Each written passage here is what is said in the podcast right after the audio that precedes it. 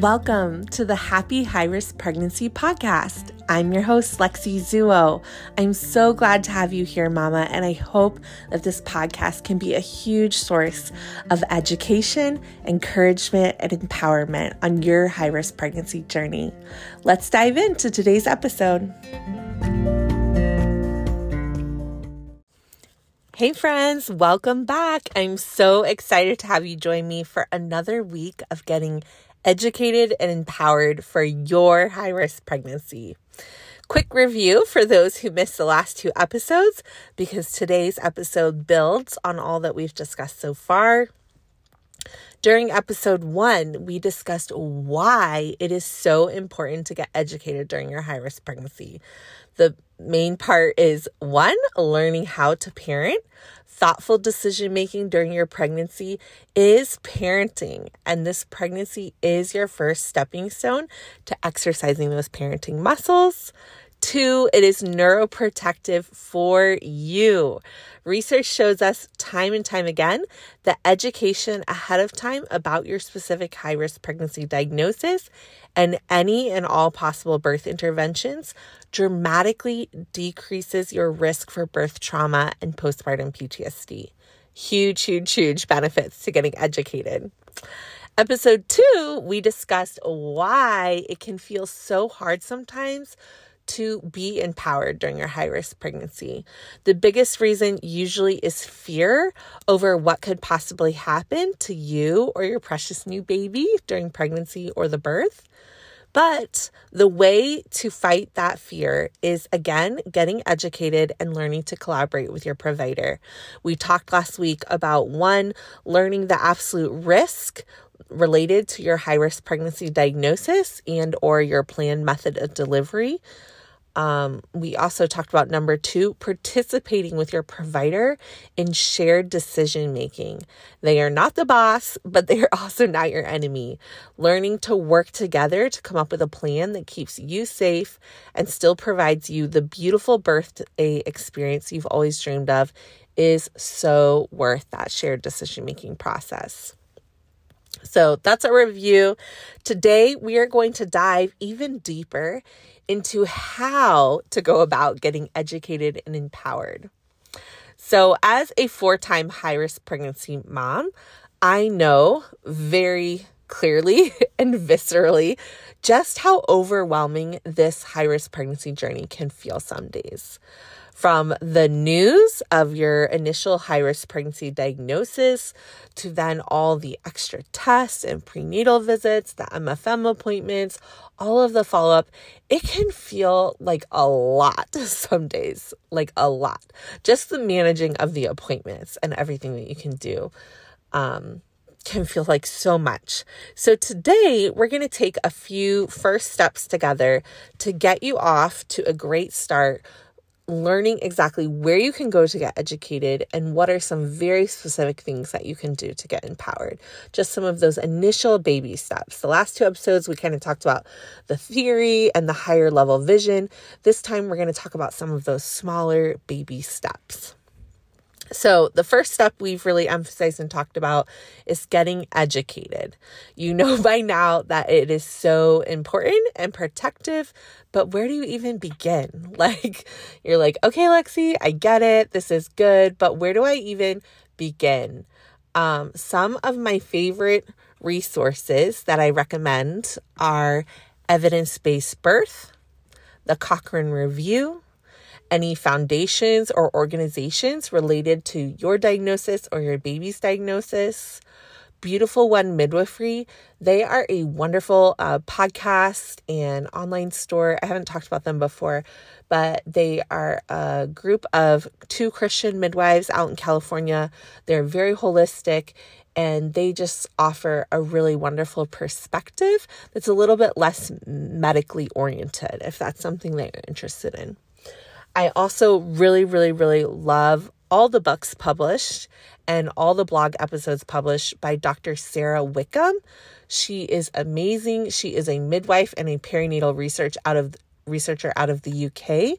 Her books are awesome. They are jam packed with research, evidence, science, no like nonsense in there. But she's also really, really gentle and, um, what's the word like objective. You're never going to feel pressured into one decision or the other reading her books she lays out the information in a very objective way and also an easily understood way in her books and her blog.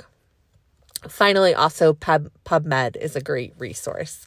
Um, and the way that I recommend diving into some of these research sites or research sources is to start small. Take it one step at a time. After your initial diagnosis, make a list of questions you have about your specific pregnancy condition and or various birth situations or interventions that you or your baby might need. Make a list. So, first step, make that list. Then try to research just one to two questions a week. Take it slow. And if you start to feel overwhelmed, set the list aside and take a break. It's not a race. This is a process of getting educated and empowered. It's not going to happen overnight. And you need to go at a pace that truly feels doable for you and something that is encouraging to you, not something that's just going to fill you with a bunch more um, fear and anxiety. We don't want that. So take it slow, follow that list, and just one to two questions a week. Do a little digging, do a little research, and then set it aside and let it simmer and process. After you've done your own personal research, the next step after you've answered all those initial questions related to your particular case, I recommend taking a local, non hospital, non hospital childbirth class. Local is best if possible so that you can learn the real lowdown on the pregnancy and birth practices where you live. I have doula and childbirth educator friends from all over the US, and sometimes I am utterly shocked at how differently various regions and states do things in regard to pregnancy and birth. So, um, I, re- I I really, really love lots of the online childbirth classes and resources, but best bet is to try and find someone local if you can. If you can't find a local class for you, um, an online childbirth class is a wonderful second choice. It's just really important that whatever course you take be comprehensive and unbiased. I cannot emphasize the unbiased part enough you already have enough stress and challenges dealing with a high risk pregnancy. You do not need to watch or walk into a childbirth class where they're going to further burden you with their strong opinions or beliefs about childbirth and various interventions.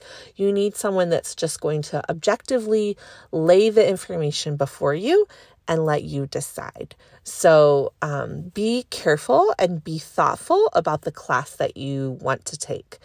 Um, if you cannot find a local childbirth class near you that jives well and is neutral and comprehensive enough, I do offer um, two online mini courses one on um, inductions and another one on C section. So, those are birth situations that are a lot more common with high risk pregnancy moms. And so, I wanted to be able to offer those mini courses. But even though I offer those, I still emphasize local is better if you can find it, and then um, move on to online classes as a second choice. You also don't want to take a hospital based course. Usually, the hospital childbirth classes are really only teaching you that specific hospital policies, that specific specific hospital's policies and preferences surrounding birth. You also don't want to take an extreme or a private course that has an extreme bent towards home birth or unmedicated birth. That's not really going to be very helpful for you. The reality is that high risk pregnancy moms often need higher intervention births. And there is no shame in that. You do not need your childbirth class to be adding extra shame or stress or anxiety to your already challenging high risk pregnancy. So find an instructor or course that will educate you on all your options in an unbiased and evidence based manner. You deserve it. okay, now on to point two how to get empowered through shared decision making with your provider. How do you even go about that process? It sounds really nice, but what do I even do to start the process of shared decision making? After you've done the work of getting educated, it's time to start empowering yourself to working collaboratively with your OB, MFM, or midwife. First, you need to start by making a regular list of questions or concerns that you have for your provider. Second, if you have strong preferences for or against a certain treatment plan, you need to start expressing those wishes early and often in your pregnancy. This will allow you time to feel out how supportive your provider is of your those wishes and see how well that you can actually work together. If you realize during your pregnancy that you and your provider are not on the same page, one of two things can happen. One, you can simply pick a new provider and transfer care. In most states, it's actually fairly easy to do this, and um, many states have laws about uh, providers that you transfer from, you know, having to make it very easy for you to transfer your medical records and things like that. So it doesn't have to be this super awkward, weird, like breakup process. Um, and or two, if you choose not to transfer care, you need to compromise on your preferences or simply be okay with being at odds with your provider or your chosen birth location.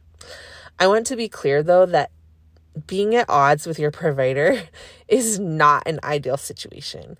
It's not an impossible situation, but it will be an ongoing uphill battle if you and your provider are at philosophical odds regarding pregnancy and birth.